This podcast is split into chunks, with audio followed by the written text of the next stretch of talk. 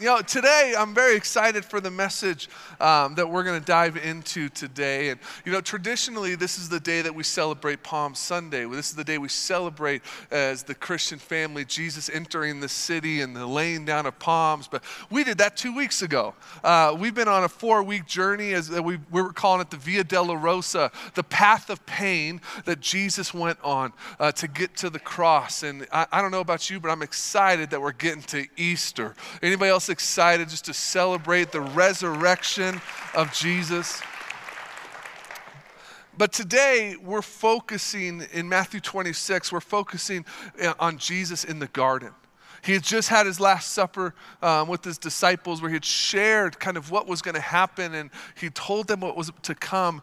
And now Jesus is going off to a garden where he regularly went and he, he's, he's going to the Father. He's going to pray and, and to work this out with his heavenly Father. And there's just so much we can learn from this passage. So we're in Matthew 26, verse 36. It says this Then Jesus went with them to the olive grove called Gethsemane. And he said, Stay here while I go over there and pray. What an interesting interaction. Jesus takes the disciples and he says to the disciples, Okay, you stay here.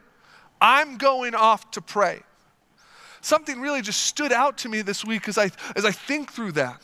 There's times in our life where the answer is to stay there. To stay there. I mean, we, we are a, people who, who are often prone to fleeing. How, how quick do we move on to the next thing in life?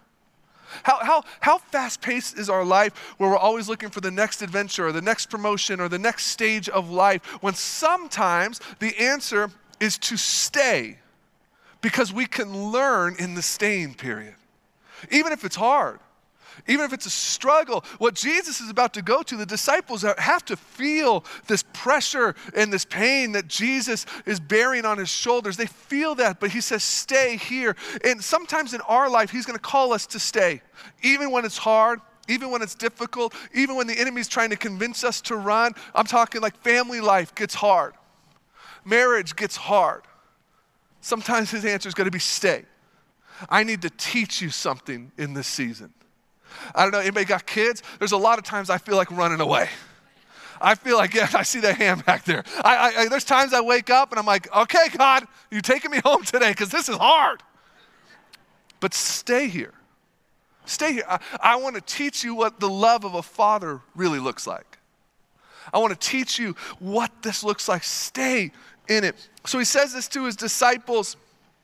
And the reason why he wants, he brings them with him to the garden is there's three things he wants his disciples to do in this moment, as we're about to get into.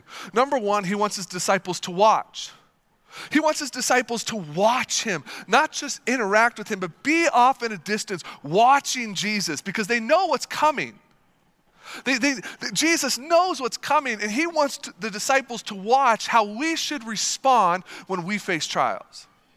When we face struggles, when we face pain, he says, Watch what I do. Because soon I won't be here with you in person. I need you to know how to respond to this. The other thing, he, wants us to learn, he wants us to grow in it, to know, to, to become better understanding of the importance of getting into the presence of God. That when we're facing these hardships, the answer lies at the feet of the throne. The third thing he wants us to do is he's going to show his disciples what it really looks like to surrender in this passage.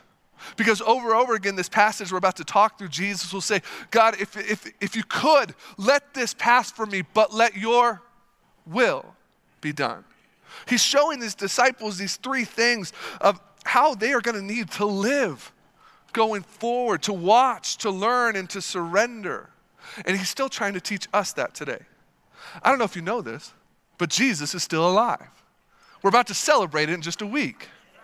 But he's not just alive, he's still teaching, he's still leaning in, he's still correcting, he's still healing, he's doing everything today. So we could put ourselves in this garden and realize what was Christ trying to teach us in this moment. Now, I don't know if you guys realize this. We live in a very distracted culture. We are so distracted. Like we have a phone, we have a flat screen TV in our hand 24 7. And when we put that down, our watch starts to ding. And then when we walk away from both of them, we get a dinging in our ear that tells us, hey, get back to your watch. We are so distracted that sometimes I feel maybe we miss what Christ is trying to teach us in a moment. We can become so distracted with what's next, who's doing this, we can miss what he's trying to teach us through his word today. Because I don't know if you know this, you open up the word of God, it's life changing. It, it's just amazing what the Bible says to us today. I'll be completely honest. When I was a young Christian, I was, I was like a couple times a month reader of the scripture. You know, most of the time I would only read the scripture when it was up on the screen and the pastor was talking about it. But through this process, I've fallen in love with the Word of God. I, have realized in my time that uh, every single word in the Bible is life changing and transformational. It's alive. And the more I dive into it, the more my life changes for the better through it. Jesus is still trying to teach us, just like he did his disciples. But then in verse 37, it says this He took Peter and Zebedee's two sons, James and John, and he became anguished and distressed. He told them, My soul is crushed with grief to the point of death. Stay here and keep watch with me. He says to them, My soul is crushed that there's a crushing on his soul because he knows what's coming.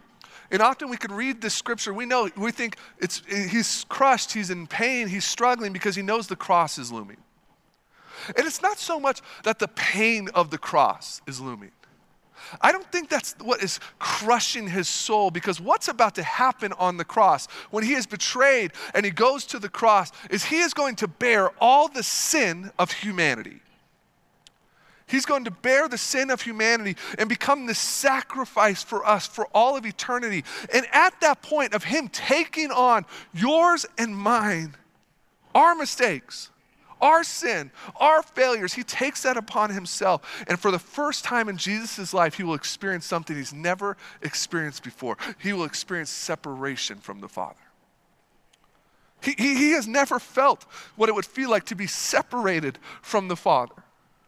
He's always just been there with him. But for the first time, the sin will cause a separation because God is a perfect God. Heaven is a perfect place. And our sin, our sin that we brought on ourselves, cannot be in the presence of God.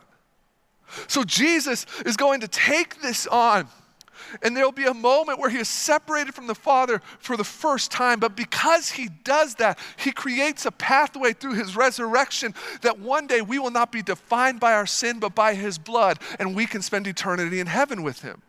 If that doesn't scream the love of Jesus for you and me, I don't know what does.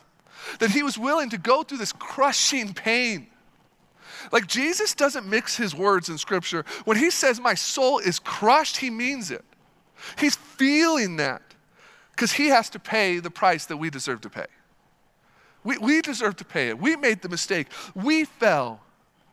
Isaiah 51 says this, describing what humanity chose to do when, when falling to sin. Isaiah 51 says, Wake up, wake up, Jerusalem. You have drunk the cup of the Lord's fury. You have drunk the cup of terror, tipping out its last drops, meaning that humanity had fallen. We had fallen from grace. And because of that fall, there was a price that needed to be paid, and Jesus is on his way there. And he finds himself in this garden called Gethsemane. And the interesting thing about this is Gethsemane literally means olive press. It means olive press. This is a picture of an olive press right here. And what this machine does is they would take the grapes from the vineyard and they would put it into the olive press and they would roll this stone around and it would separate the flesh of the olives from the ingredients they needed from it. So Jesus is literally at a place called olive press and he is saying, My soul is being pressed. That, that, that I am feeling this pressure, this separation for the first time. And if, if you didn't know this, blood sweating is actually a because uh, it says that he sweats drops of blood. Karen said that earlier.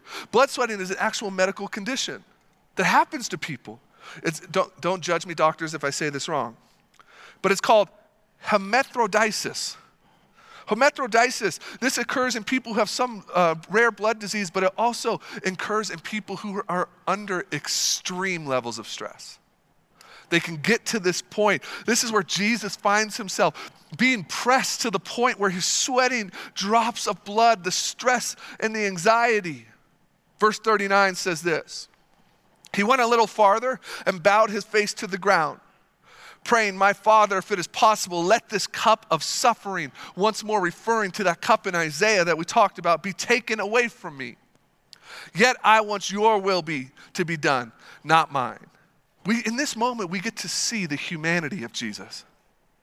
Because Jesus is, in his time on earth, he's fully God and fully man.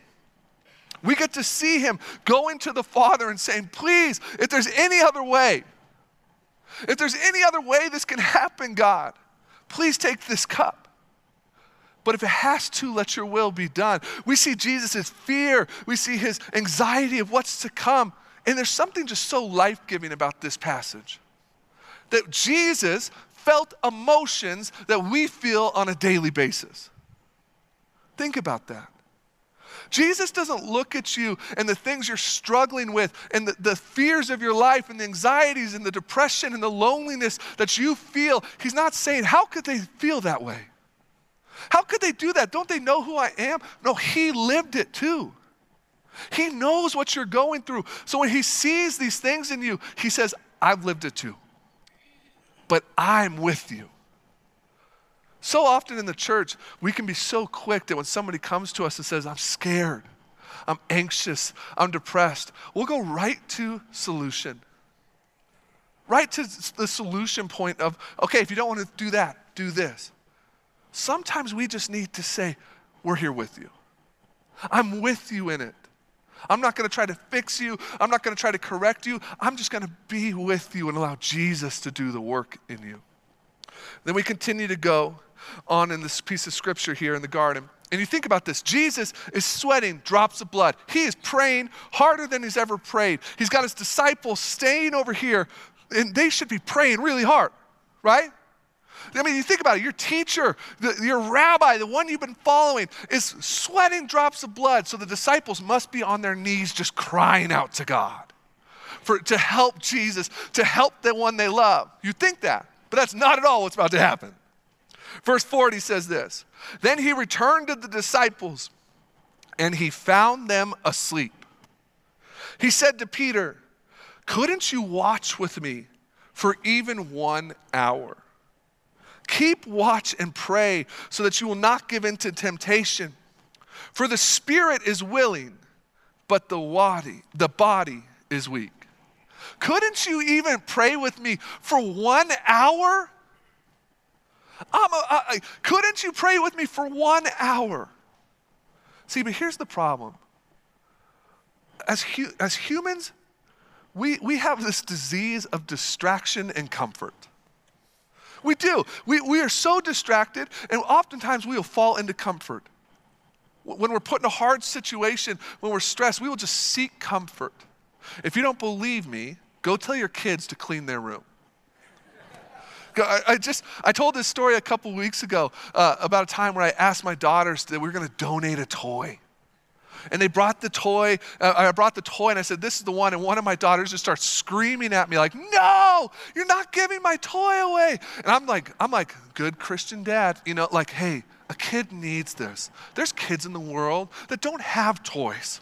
Her response was, I don't care. That's my toy right? She set her priorities. But then just the other day, I was like, go clean your room. They're cleaning their room. They're getting distracted like every 30 seconds. So finally, I walk in, I put my foot down. Hey, if this floor isn't clean in two minutes, any toy on it, I'm throwing away. I'm to throw that toy away. Right? I'm like, got him. There's, this is definitely to work. My daughter, the same one that wouldn't sacrifice her toy to the poor kid who didn't have toys, walks out with the, her favorite toy. Says, Dad, you can throw this one away. I don't want to clean. what? You know, like, we think about this human condition. How many times do we do that? The disciples are doing it in this moment. What they should be doing, they're not doing. But you got to remember the disciples aren't just tired here. The disciples aren't just tired, they're scared.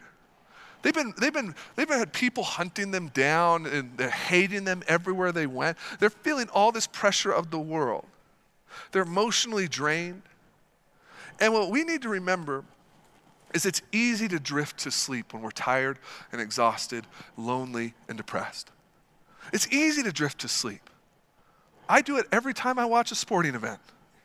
Just drift to sleep. But not just like physically drifting to sleep, it is easy for us to spiritually drift to sleep. That there's areas in our life that we have drifted to a place that we're sleeping through it. We're there, we're at the game, but we're not engaged in the game. We're, we're, we're at church, but we're not engaged in it. There's areas that we've drifted, and I just want to say real quick I am not preaching to you in this next part. I'm listening with you. I, I, I was so convicted studying and reading this and preparing this this week. But I came up with four things that I think there's areas that we drift into sleeping in. The first one is this the first one is our worship. I, I, I wonder how many of us, if we're truly honest with ourselves, have drifted into a place where our worship has just become routine. And I'm not just talking about our Sunday worship where we come together, we sing songs. I'm talking a lifestyle of worship that is just full and beautiful, that it's not just a Sunday thing, it's an everyday thing, that I can't help but sing about the greatness of God. From my soul, from my depths, that everything inside of me, even without words, is worshiping Jesus. I, I think maybe we've gotten comfortable in this area. And maybe we've replaced a temporary Sunday worship experience for our lifestyle of worship. We have to ask ourselves that. Have we drifted into sleeping through this? The second thing is, I think some of us might have drifted into is our impact. That, that, that we have lost sight of the fact that we were created on purpose with a purpose. That you were created to impact the world around you, not just to survive through it, not just to, to get through life, but you were designed to, to have an impact everywhere you went, to be kingdom minded, to, to be a part of building the kingdom of God and loving people and caring for people. I think some of us, if we're honest, we've drifted to sleep. And we are just going through the motions trying to get to tomorrow when we're missing the opportunity for impact. Third area I think some of us have fallen asleep in is, our, our is community. I mean, think about it. Just over these last couple years, with everything we faced as a country and as a world.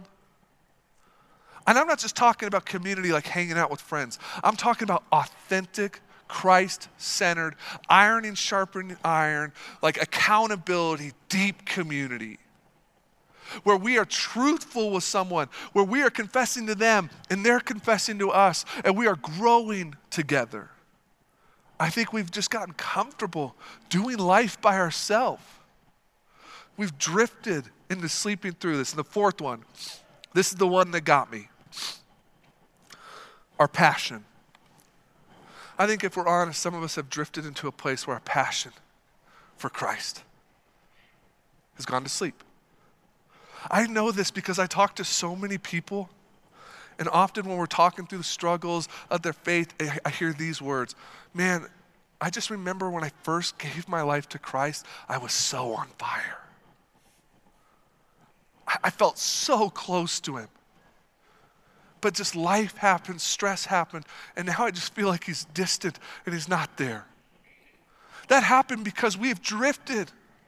We've drifted into a place where we're sleeping on just our passion for Jesus. I, I wonder if we're just completely honest. Do we really have a passionate love for Jesus?